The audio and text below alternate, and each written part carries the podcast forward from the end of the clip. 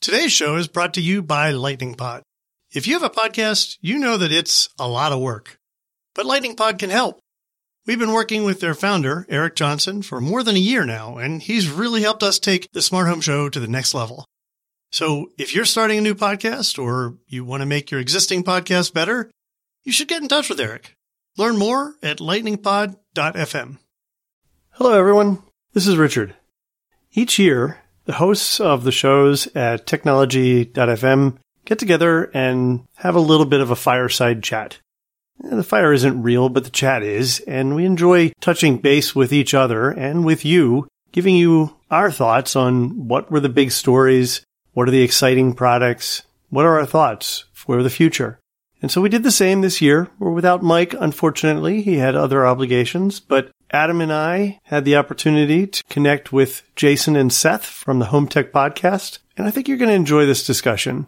This has been a rough year on so many people, and along the way, we've had a hard time keeping with a schedule.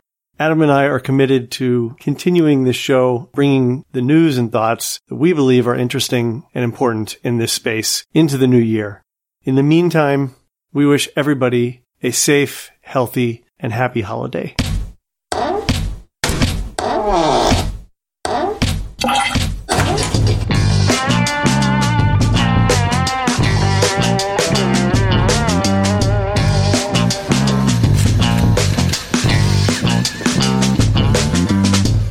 Welcome, everybody, to the sixth annual Technology.fm Fireside Chat. I'd like to welcome uh, my co host on the Smart Home Show, Richard Gunther.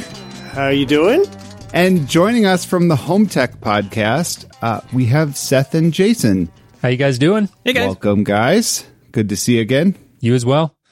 Throw another log on the fire. in Let's the dumpster in. fire.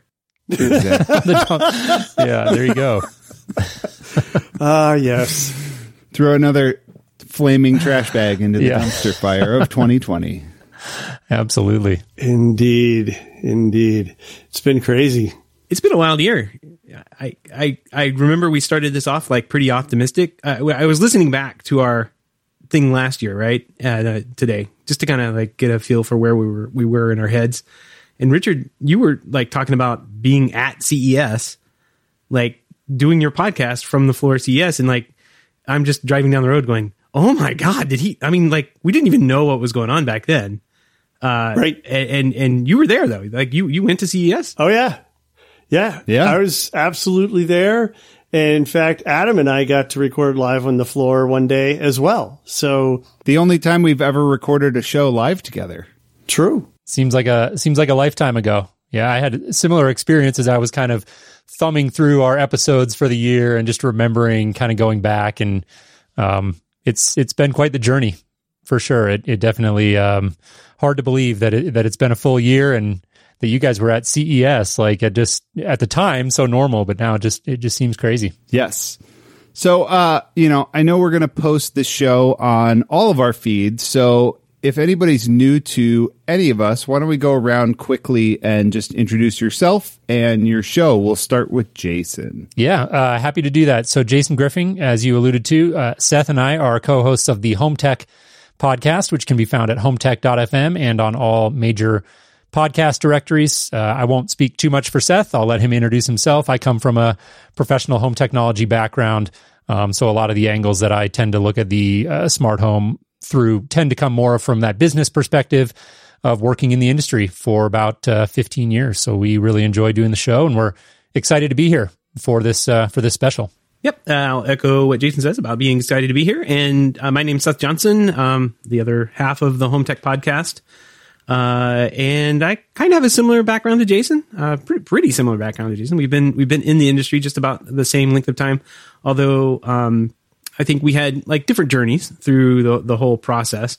And uh, we, we've both moved on, uh, kind of not really like outside of the industry, but more into like the vendor side of the industry. And I, I do uh, programming stuff most of the time, most of the day, most of the day. Yeah, programming stuff for uh, home automation gear and websites. Yay!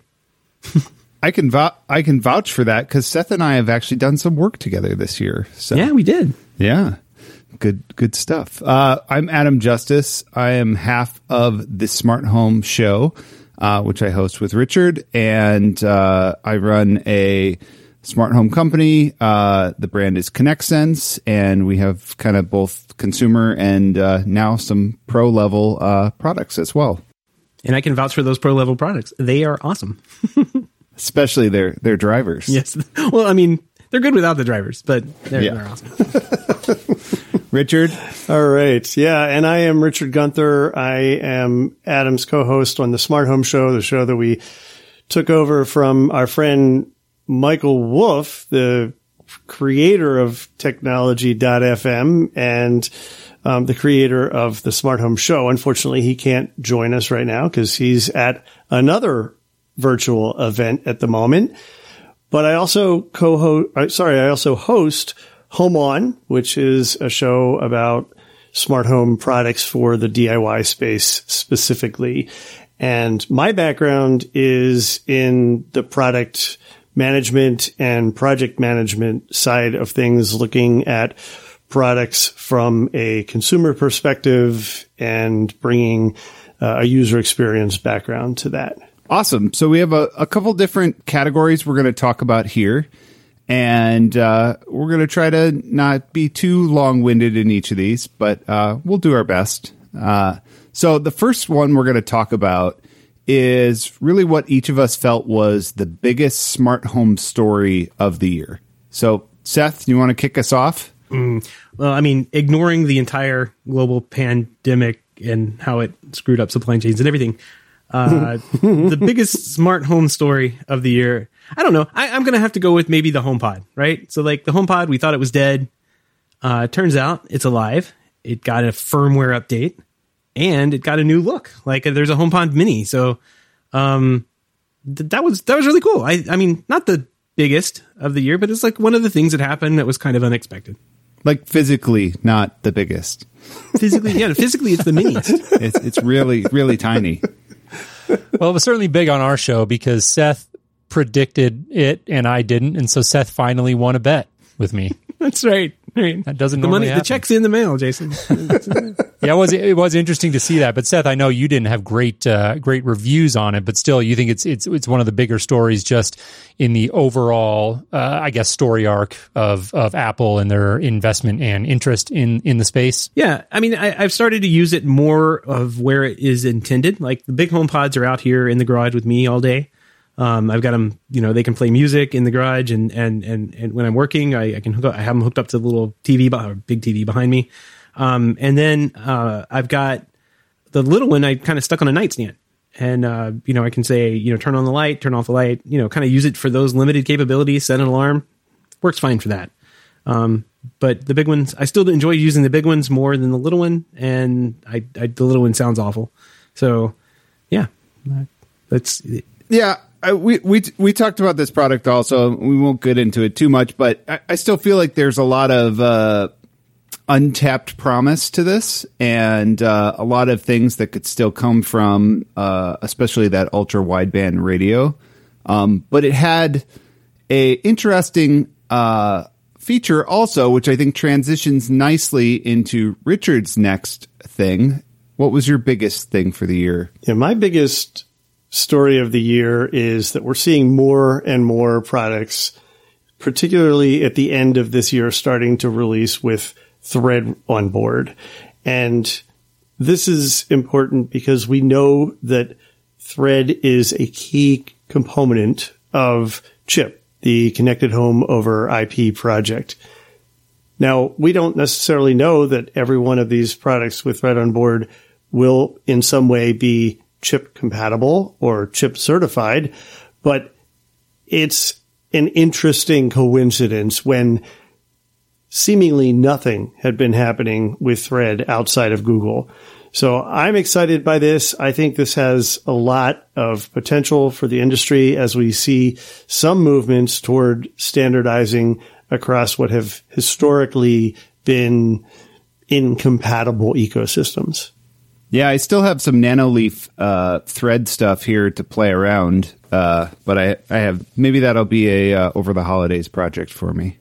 And the tie in there, of course, is that the HomePod Mini is one of the devices that has a thread radio in it. And we still don't know why, but it's cool that it does just because.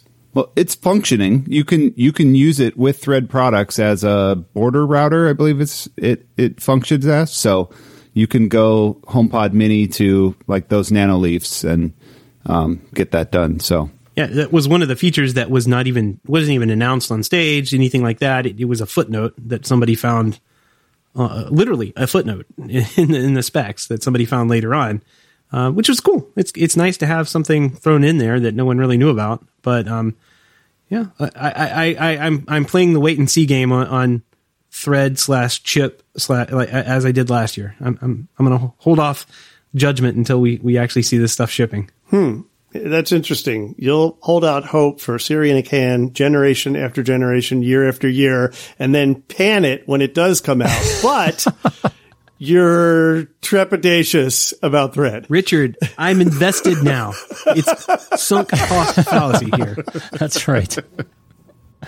all right, uh, Jason, what was your biggest smart home story of the year? Yeah, yeah. So, uh, listeners to the special last year, this might sound a little repetitive, but I, I got to go with streaming again. This was streaming to me, and the just the TV viewing landscape in general has been one of the most interesting trends to watch in home technology, in my opinion, over the last several years. And I think with with COVID this year, it it really accelerated that, specifically around the uh, release strategy of big studios. So we're seeing more and more studios now go to kind of the the day and date release strategy. You know, having what would have been shows or, or movies that would have come out in the theater exclusively for a, a period of time are now coming faster and even in some cases instantly uh, to to TV. So NBC, Universal.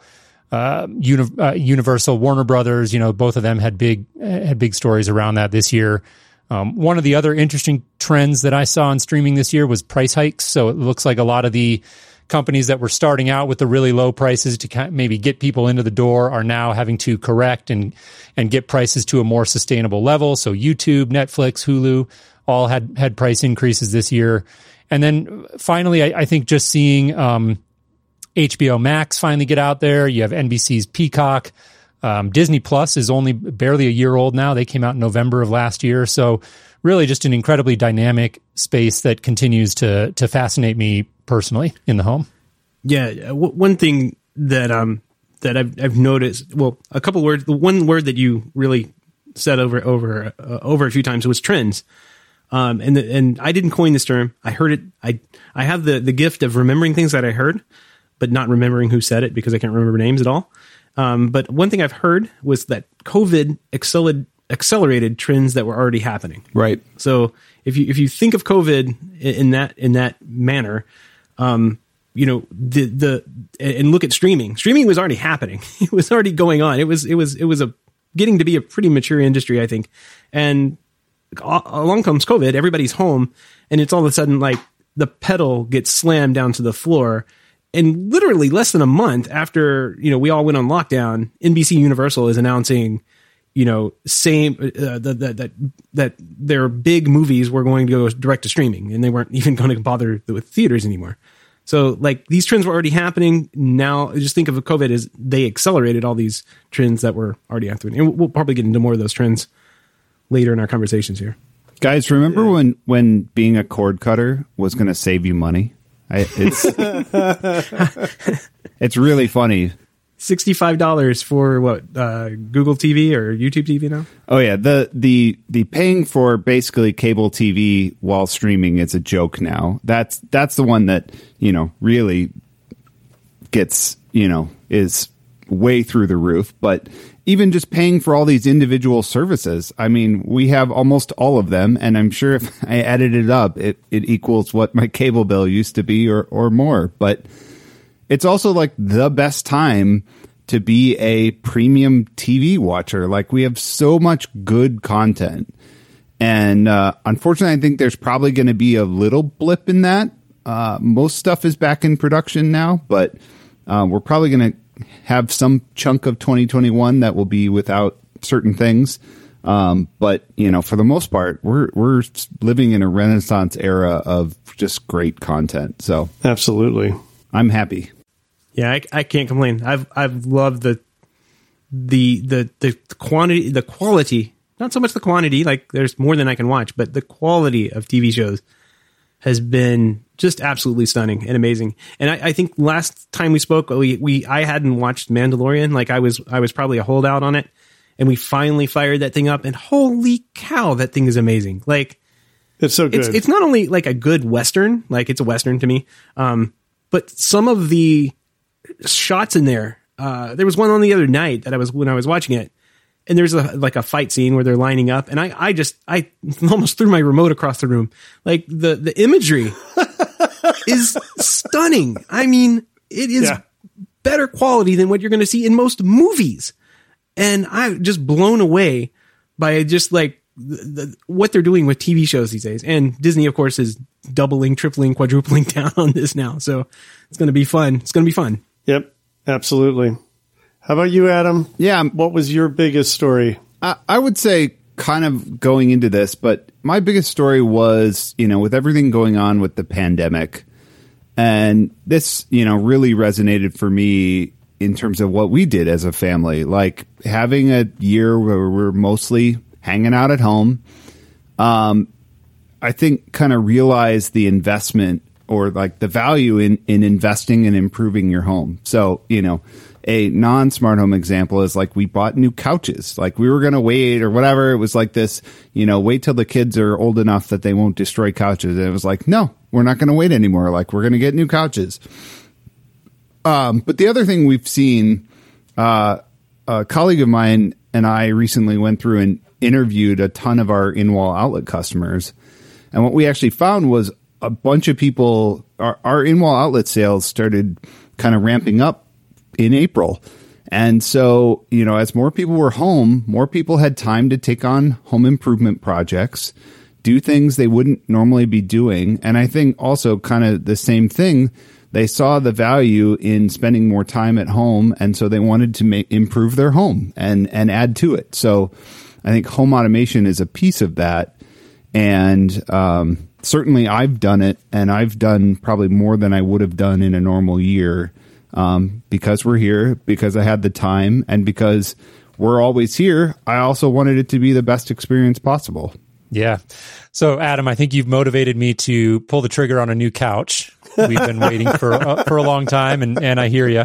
Um, so just throw caution to the wind there, and if the kids destroy it, you know, so be it. But um, on on a more serious note, like at, I know at One Vision when this first thing hit, like everyone really, we were scrambling to try to figure out what it all meant, and we were br- kind of bracing for the worst from a business perspective.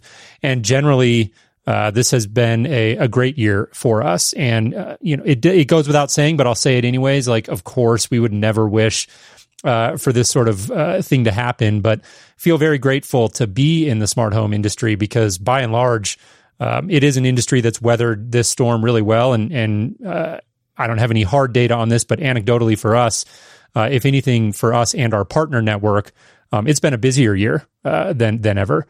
Um, so you know we do have that to be thankful for. Similar similar experience to to what you're seeing, I think. Well, and you talk about home improvement. I mean, I want to rebuild our shower in our ensuite, and uh, good luck finding a contractor. I mean, they're just they're swamped right now. Yep. Yep. On uh, to touch on Jason's for a minute, all these day and date uh, releases for streaming services make me want to finally. Uh, I have a long term goal to build a kick ass home theater in my basement. Nice. and uh, this these day and date releases make me want to do that sooner. But I want to wait until I can do it really, really good. And I, definitely, all you guys are going to. We could probably start a, a podcast or a YouTube show just focused on uh, helping Adam pick all his gear. Adam Cedar. yes. yeah. Yeah. I like that. I like That's a it. good idea. All right, let's do it. Yeah, don't, don't do what I did with home improvement and decide to go outside and work in the yard, moving rocks and uh, working on sprinkler systems. Just hire somebody for that. I, I mean, Richard, just if you're waiting on the contractor, just let them just wait uh, because uh, Yep. I started in March digging up things in my yard, and I'm still not. Doing I know it. what I, I, am not capable of. I'm, you know, not happening. I am waiting. shovels. All right, so let's move on to our next category here. So our next category is our favorite one product or service of the year. Um, I'll take this one first and uh, try to be brief. And the one thing I will say is uh, having Richard as a co-host is very expensive, and as a friend.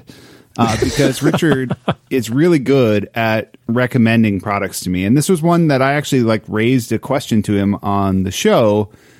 Um, we have an office that my wife works out of, her home office, and I have um, BR30 uh, floods uh, that are Hue in there.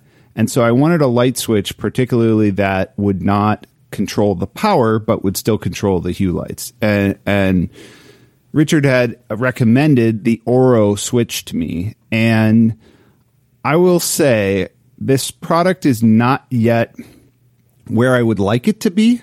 Um, it has a lot of promise, but this is the light switch slash wall controller that I would build if I were building this product. It, I think it realizes a lot of what I would want or I would design if I had gone into that light sp- switch space. Um, it's basically a, a touch screen in your in your wall, and uh, it doesn't have. You can do different things with it. One of which is not control the load. So, it when I set it up, I said, you know, these are these are you know hue bulbs. Don't leave them always powered on, and this is how I want you to control them.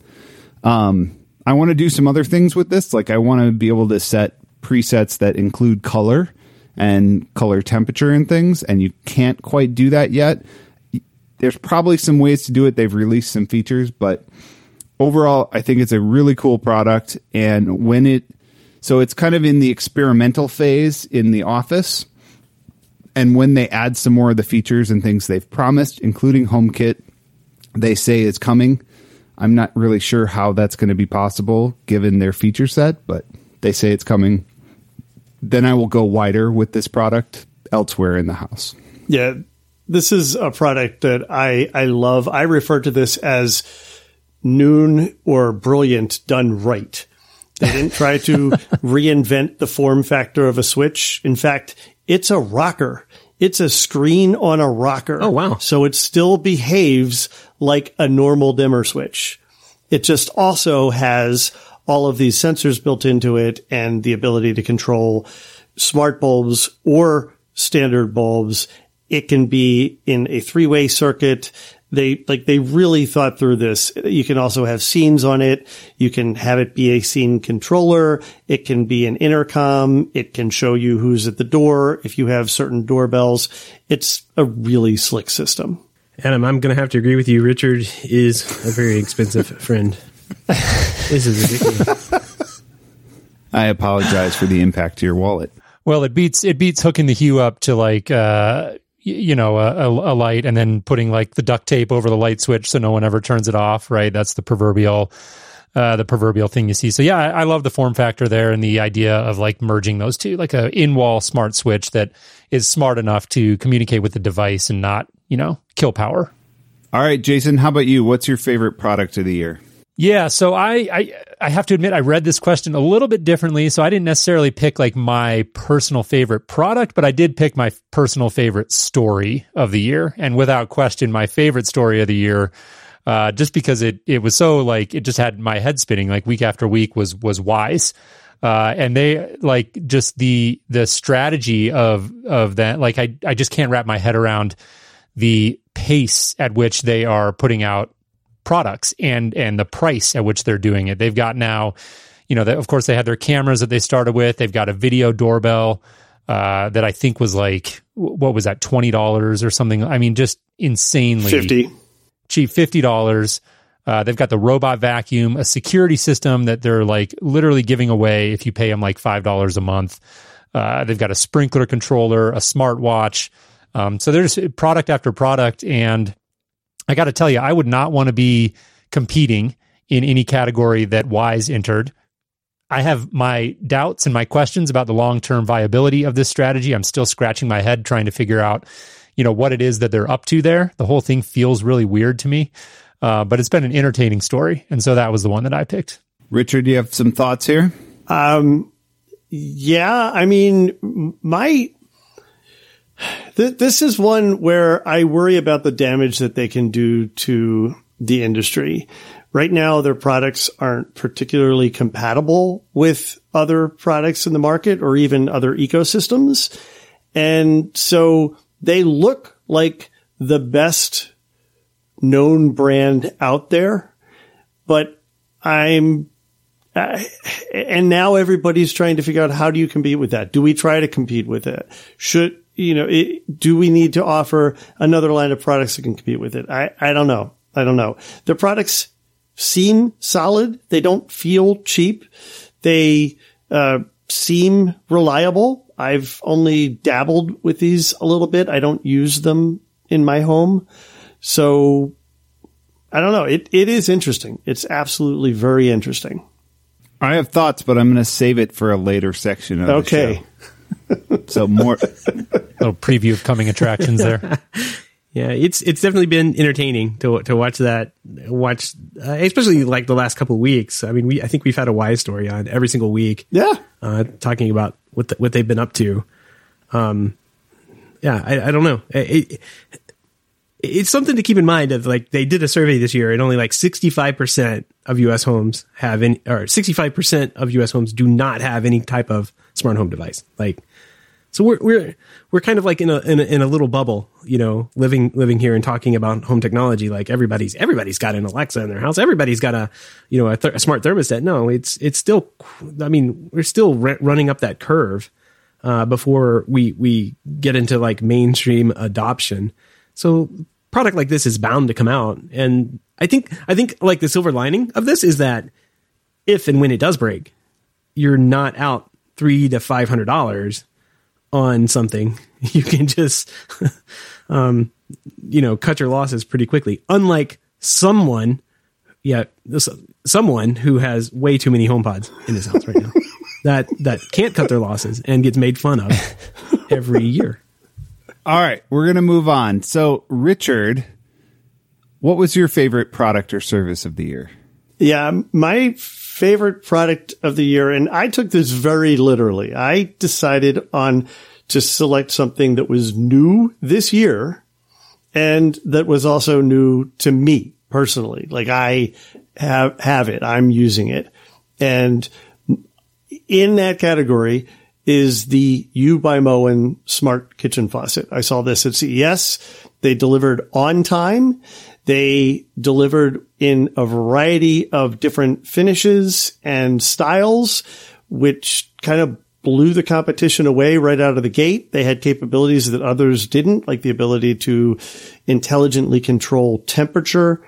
And the thing that did it for me, like, okay, it's a smart faucet. You can have it pour specific amounts of water or you can have it fill containers or you can turn it on or whatever. But the thing that really did it for me was that the installation process was dead simple. I assumed I was going to have to bring a plumber in and this didn't arrive until we were locked down.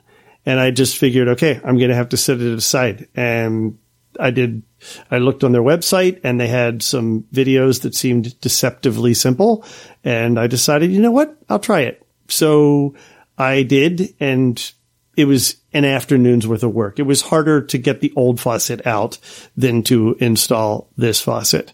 So I, am very happy with it. Uh, eh, my partner Edward has slightly different feelings about it. largely, largely that's because I've set it the way that I want it, which is different than the way that a faucet would normally work. I've set it so that when you wave your hand over it, it always gives you lukewarm water regardless of what the handle position is in. I've set it to time out after a minute so that we don't accidentally keep the water running forever. So there, there are some things that you can do with this product that make it, I think, a really good product and, and water saving device that may not be preferred by everybody in your household. Yeah, it's like the reinvented light switch here all over again. Like the light switch doesn't turn off the lights. You can't use the light switch to turn off the lights, but, but this actually seems like a cool product. I, I heard your interview on your show uh, that you did and uh, thought over my head. And um, yeah, this this is going to be one of those things also that Richard cost me money on uh, eventually. Just hear the tab running here. I have I have one of these as well. I'll uh, I'll second Richard's comments about easy to install. I am not super handy. I definitely have my limits, and normally kitchen plumbing would not be one of them. But uh, I was able to get it done, especially with the confidence of Richard telling me you can do this. Um, I'm not super sold on the smart features of this yet, um, and I actually texted Richard when I saw this in our notes, like you're going to have to help me love this because I, am not there yet. But I will say I agree with um, some of the stuff like the automatic, uh, you know, what you set the temperature to, um, and things like that. I've always said, you know, a great smart product has to be a great product when you're not using the smart features, and I think this one checks the box for that. I'm not sold on the, you know, asking the lady in the can for a quarter cup of water any of that kind of stuff. Absolutely. No. And that's fluff at this point, right? And that's only as good as your assistant is at recognizing what you're saying. And mine, frankly, is terrible at that. So I don't use that as much. I, I could see that one being kind of useful for me. Like I, uh, we have a, a, French press and I drink tea. And so I'm always like filling up the teapot and I'm kind of doing the one, 1000, two, 1000. Like I know roughly, you know, how long to count, but I'm always, you know, overshooting and putting too much water in there because I don't want to do too little. Anyways, not a big thing, but could probably save some water. And, and I, I like the sound of, of being able to control the temperature. So this, this sounds like a neat product. I'll have, to, I'll have to check that one out. Yeah, you can have a a preset for your teapot, for example, and, and train it exactly what that needs to go in there. So yeah, that, cool. that seems like that one would be useful for me. I like that. Richard costing everybody money. Everyone. Yep. and, and, man, uh, Lord help our listeners. Let's get your yeah, wallets. No kidding. I hope you get lots of gift cards for. Uh, for That's right. For the holidays. That's right. Tis the season.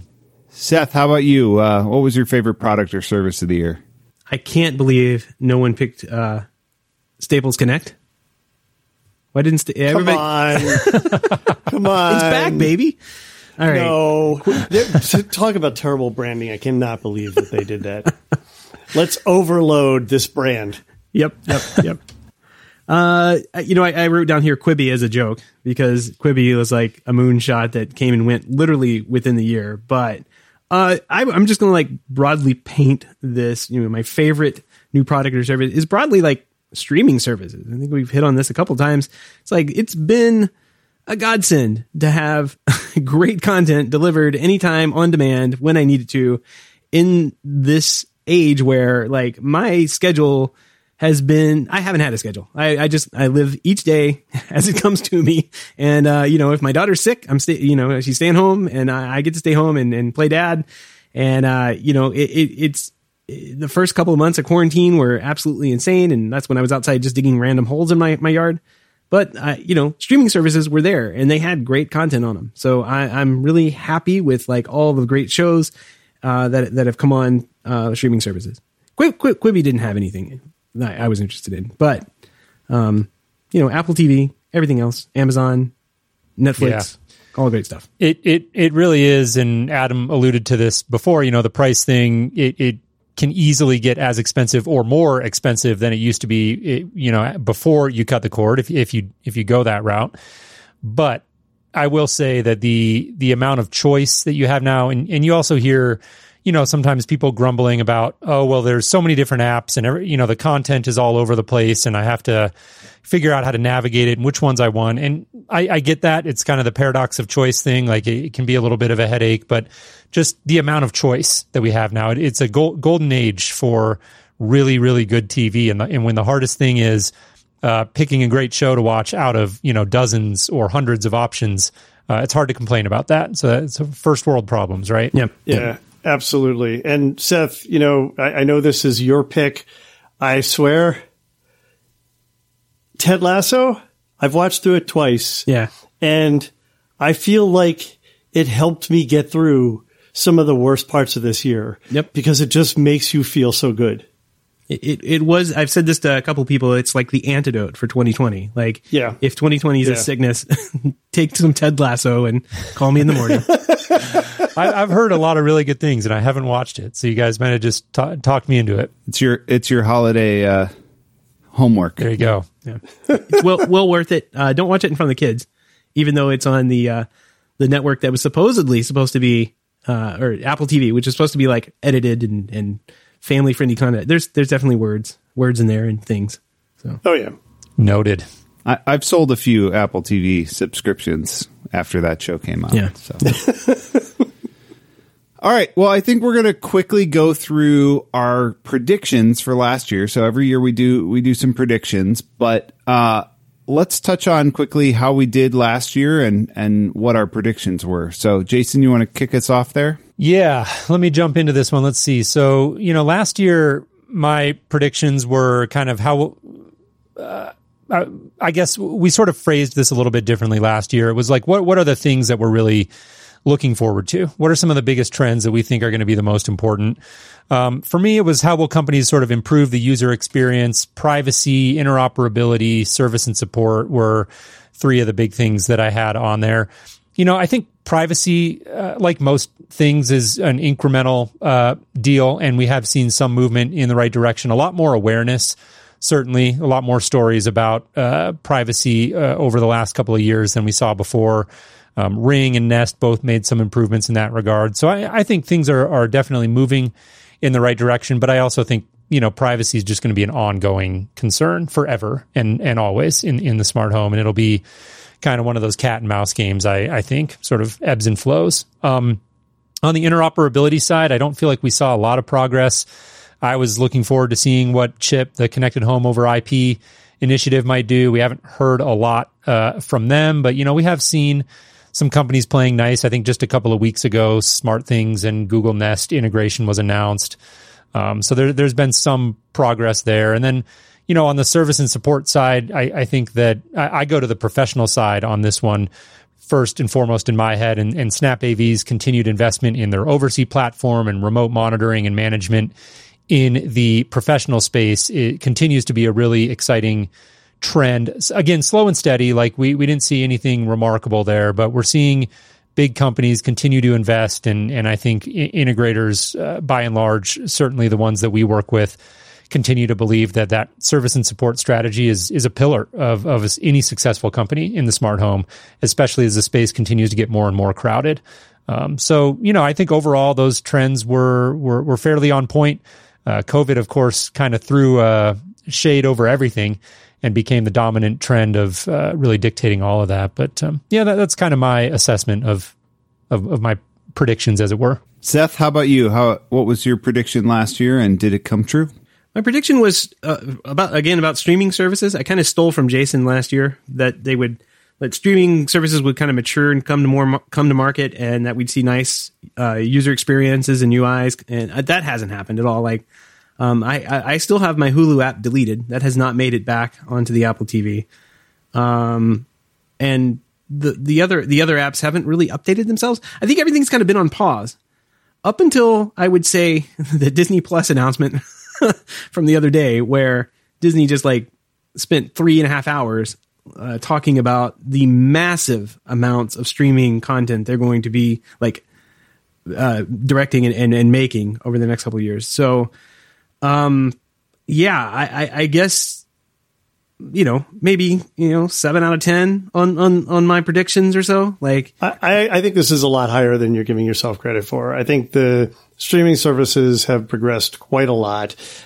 Each of the companies has made some improvements in their user experience and their user interface.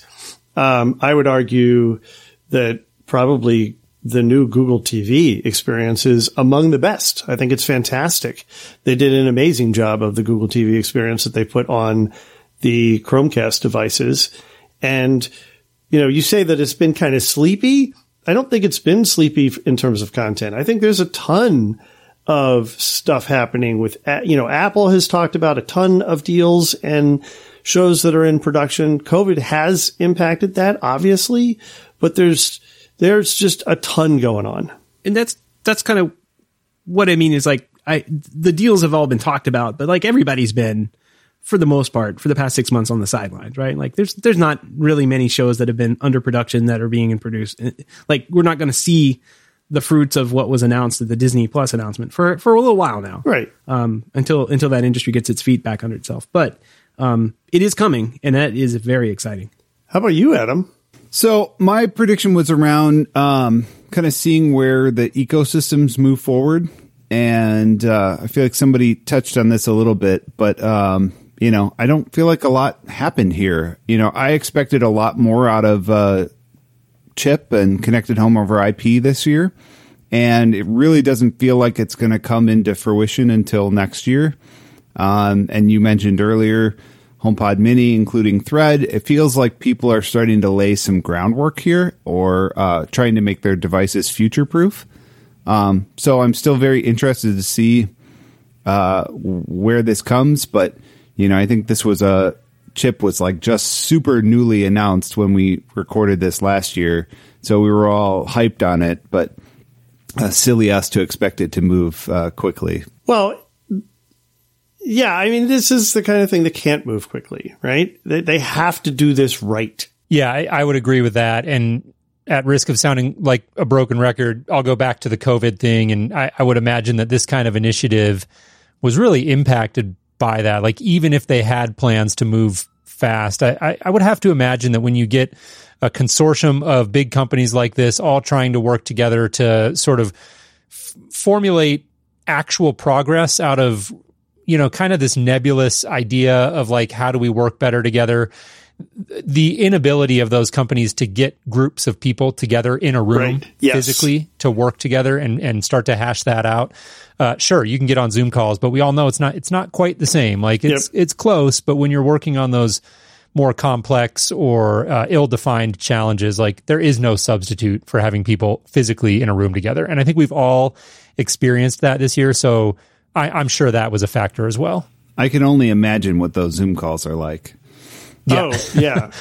Yeah, because you just get like that that effect of like you only one person can talk at a time, so you don't get the little side conversations that can kind of lead to some insights, and yeah, it's just it's just not the same. Along these lines, like I am most disappointed of anyone in Google. They appear to have made close to no progress recovering the capabilities that they took away from customers over a year and a half ago. Well, they've canceled product too. and they've canceled product, right? Like, like they literally canceled a product that is on my recommendations for the holidays show coming out at the end of this week. Like, I, I mean, it's, yeah, who can keep up with it? Yeah, yeah, it's it's crazy, and and I know, um, you know, uh, we talked about it on the show. Uh, Nest killing off the works with Nest. Um, Smart Things did some big changes to their API integration, so I, I think you know Smart Things seems to be moving along with that. But I, I would agree with you. Yeah, we haven't heard much uh, from Google in terms of kind of writing writing the ship there and getting people back uh, to where they were before. All right, Richard, how about you? What was your prediction for last year and how'd it go? Yeah, I was, um, I was really excited about new stuff from Insteon that they have been talking about for quite a while and they didn't deliver.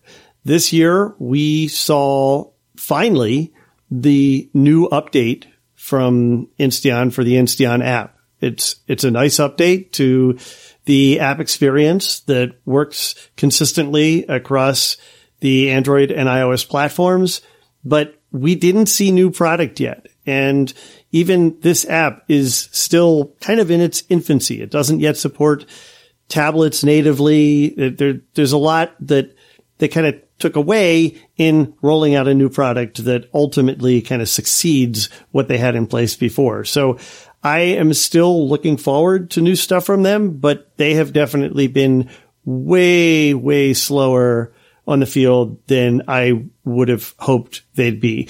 And this is the point where I put in my standard disclaimer that I have a complicated relationship with Insteon, including occasionally working with them as a consultant. You, you know, there's there's a company called um, Wyze. I'd like to introduce you to. All right. Um, so then our last and kind of most important uh, fireside chat topic is uh, predictions for the rest of the year. So uh, I know you just talked about your last one, but uh, Richard, why don't you kick us off? Uh, what do you think 2021 is going to bring in, in the smart home space? Yeah, so I, I am. I'm sorry to stay on kind of a down note, but my my prediction is dire. My prediction is the long overdue shuttering of Wink. I do not believe that Wink will survive 2021. And I don't necessarily think that's because COVID. I think it's because it's a consistently poorly run company that hasn't really done much of anything other than ask their customers for more money. yeah, I was going to say they were the ones that this year, like, hurry, you know, we need, you know, passed around the, you know, the pan for for money to keep it alive, and it was kind of a fumble out the gate. Yeah, well, they they like gave people two weeks notice.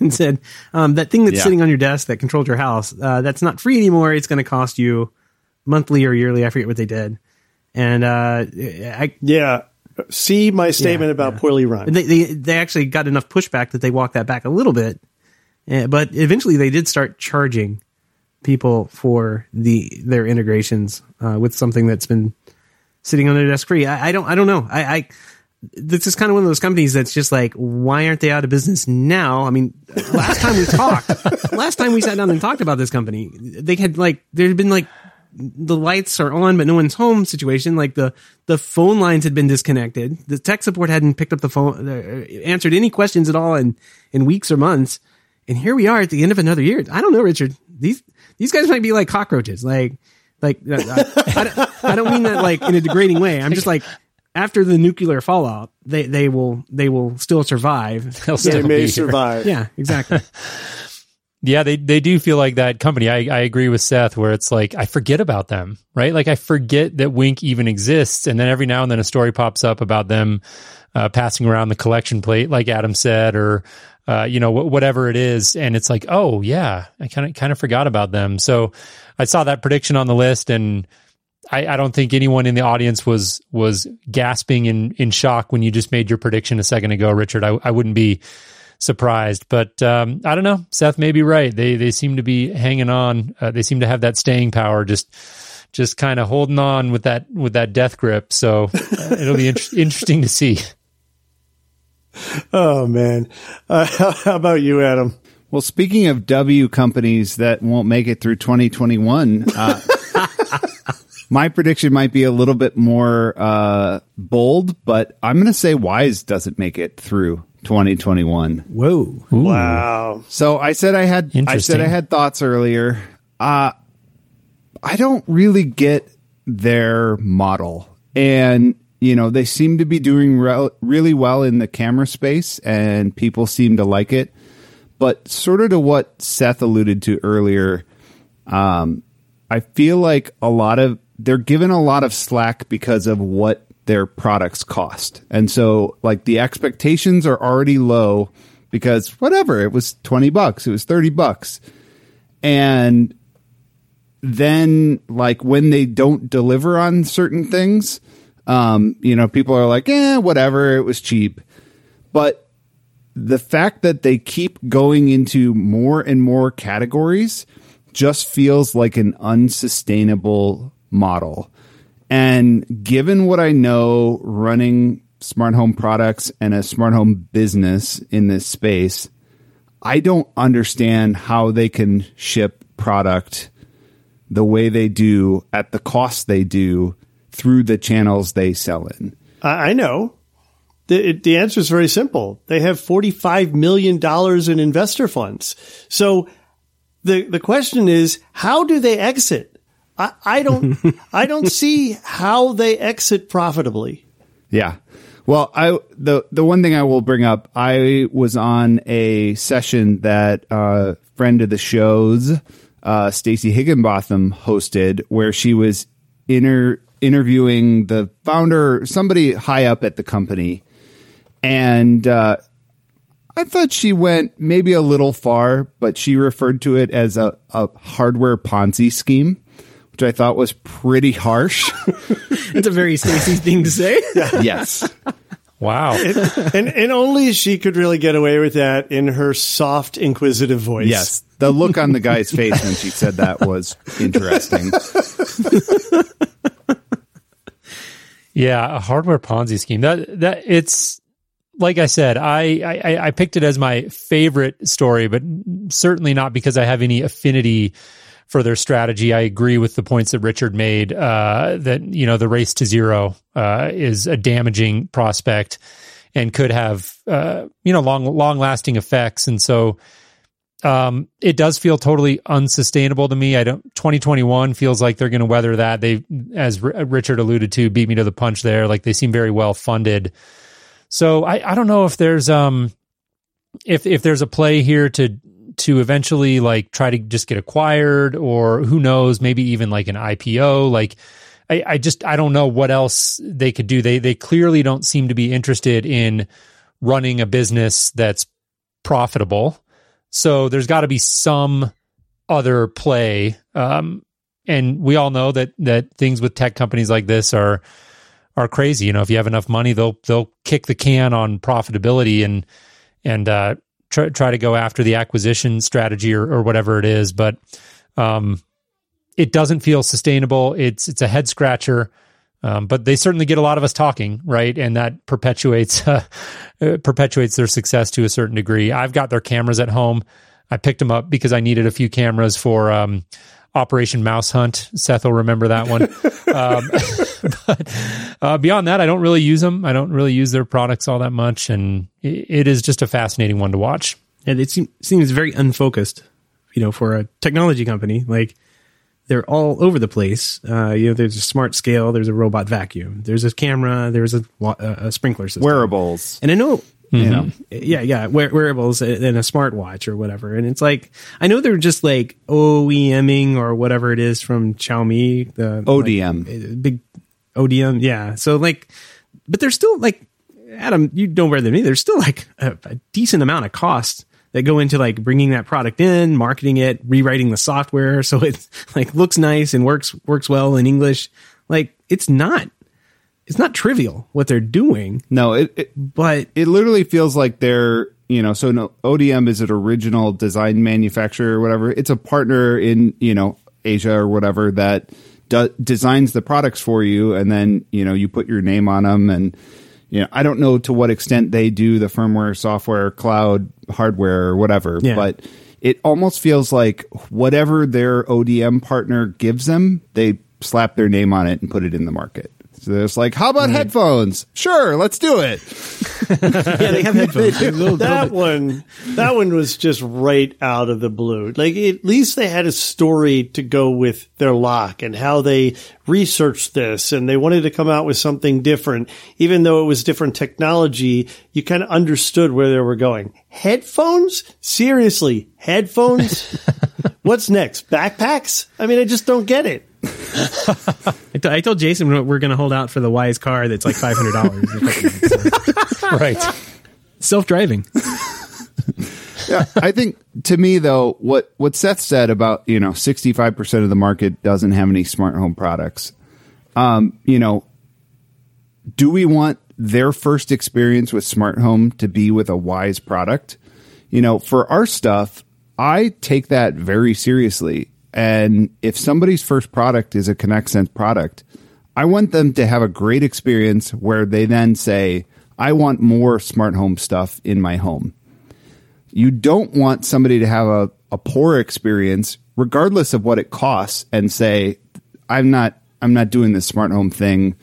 And you know i'll wait till it's more mature. So mm-hmm. I, I think there's a responsibility to the whole industry that they're just being rather cavalier with I'd agree. yep Yeah. Agreed. all right uh next prediction jason what do you have for us Yeah, um, going to go back to the COVID thing. Um, I, I think that when I look at the landscape and just try to think, really try to think about this one, it's like what what is going to really define the next year in in home technology? And to me, it's really the effects of COVID continuing to shape usage patterns in the home, even if hopefully, fingers crossed, you know, we get to a better place with a vaccine and better therapies. I think these, these, it's been long enough, it's been a profound enough change that it's going to have lasting uh, implications in the home even after we're through this. And so specific things like far more people working from home, so needing better networks, better video conferencing setups, you know, all those sorts of things I think will continue to be a very prominent trend. Um, homeschooling, I know, is something that we're struggling with. I, I don't know how many um, kids are going to be going back uh, right away, but just having better technology and solutions in, in the home for that. Certainly media consumption, which we've talked about quite a bit. So I, I won't belabor that one. And then one other one that we're seeing more momentum and more conversations around, at least in the professional space, is the wellness, the home health and wellness market. That's been one that's been talked about for several years. Like Seth said earlier in the show, COVID has been an accelerant for many trends in the home, and certainly we're seeing more momentum and more more interest in things like uh, just intelligent systems to make sure that you know the lighting is good in the home and air quality is good and and these sorts of things. I, I do think will become incrementally more in the mainstream, in the main consciousness of, of people shopping for home technology. So to put a bow on that, again, I think it, it's really the lasting effects of COVID, even if hopefully we're able to get to a better place this year. I suspect a lot of those trends will continue.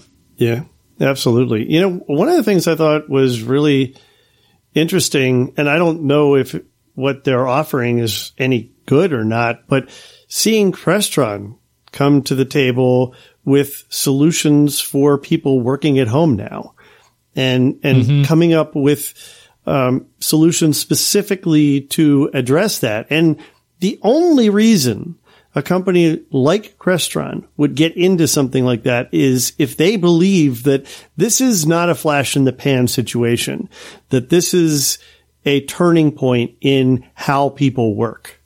Yeah, yeah, absolutely. And we had John Clancy on our show um, who's the VP of residential yep. there recently, and he talked a lot. Yeah, yeah, it was uh, really enjoyed having him on the show, and he talked a lot about that. And I think, I think it's true, and certainly what Crestron is doing is targeted at a at a pretty high end user, and anyone out there who was so inclined could put set up sort of similar uh, situations at, at their own home. But for the types of clients that Crestron sells into, those homes, they want a turnkey solution, and I think it's really smart for Crestron to to come come into that market uh, sort of full steam ahead. And, and I agree with you. I, I, don't think they'd be doing it if they didn't see a big opportunity there.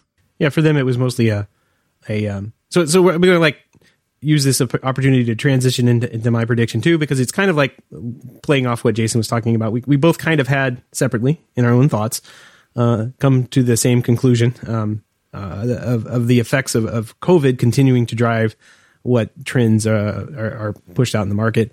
And uh, you know, work from home was a big one for me. I, I look across our uh, our nice Slack chat we have here, Slack. I mean, who who at the beginning of the year was even talking about Slack, and then all of a sudden, uh, crazy. Everybody knows Slack. It's like it's like Kleenex and Google now, right? Um, so so like uh, you know, I'm looking across the, the, the video and I, I know, I know at least three people on this call have, have always worked from home. I'm not sure, Adam. You, you have an office, I think you go to. No, no. Yeah. Well, I used to. You used to. Okay, so like, I, do. I do go there from time to time. I was there today, but yeah, uh, yeah I primarily work from home now. Yeah. So like it, it's it, this is the thing. Like it was a trend that was already happening, and uh, so now now we we went from 75 percent to 100 percent over the over the past year on our on our own by our own metrics. But um, like it, it's working from home, I think is, and I've been preaching this to anybody who and everybody who will listen since since like April.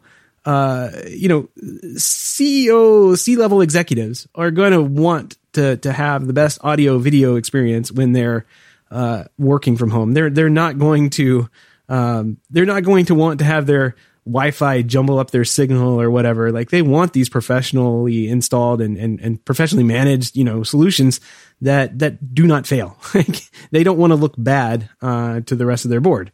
So like I've, I've been, I've been leaning heavy, heavily on that to anybody who would listen uh, in, in, in my crowd inside the professional side.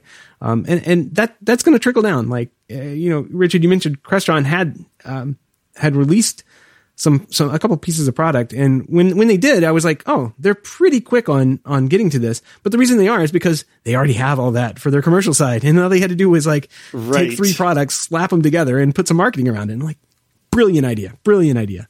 So, yeah. You're absolutely right. And you're right on the audience. It's for the Swiss, the C-suite Yes. execs that are now at home. They have the money for it and they, they are t- typically not as technically savvy. So something that just makes it all work for them and helps them look good.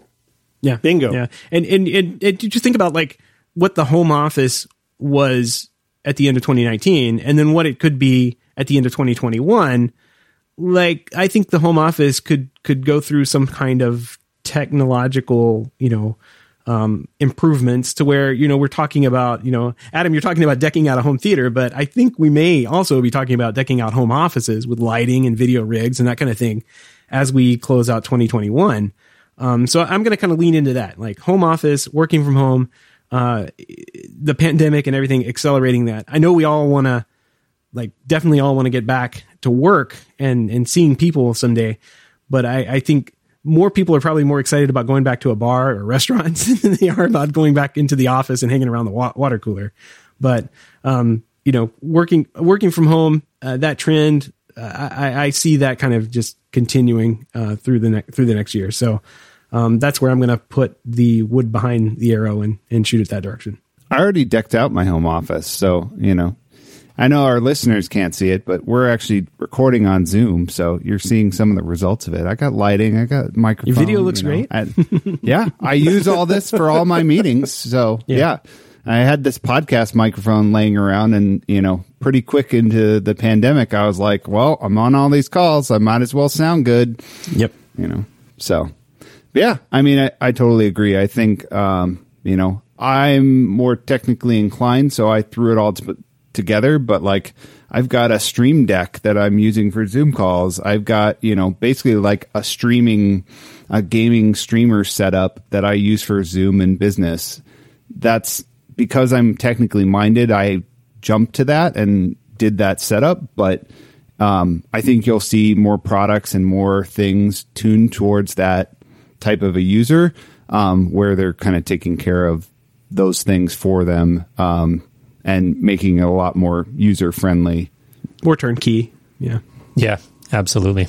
for sure. All right. Well, those were all of our predictions, and uh, that kind of wraps up our fireside chat for the year. I think uh, great discussion, everyone. And uh, before we leave, uh, why don't we go around and everybody mention uh, where we can find you? We'll start with you, Seth. Well, you can find me at the hometech.fm podcast. Uh, each week, I sit down with Jason and we talk about all the news that, that comes up each week, if there is any news, and uh, a couple of picks of the week, some funny things that we find around from the, the different corners of the internet, uh, usually relating to home technology, some other stuff too. But um, yeah, Jason, how about you?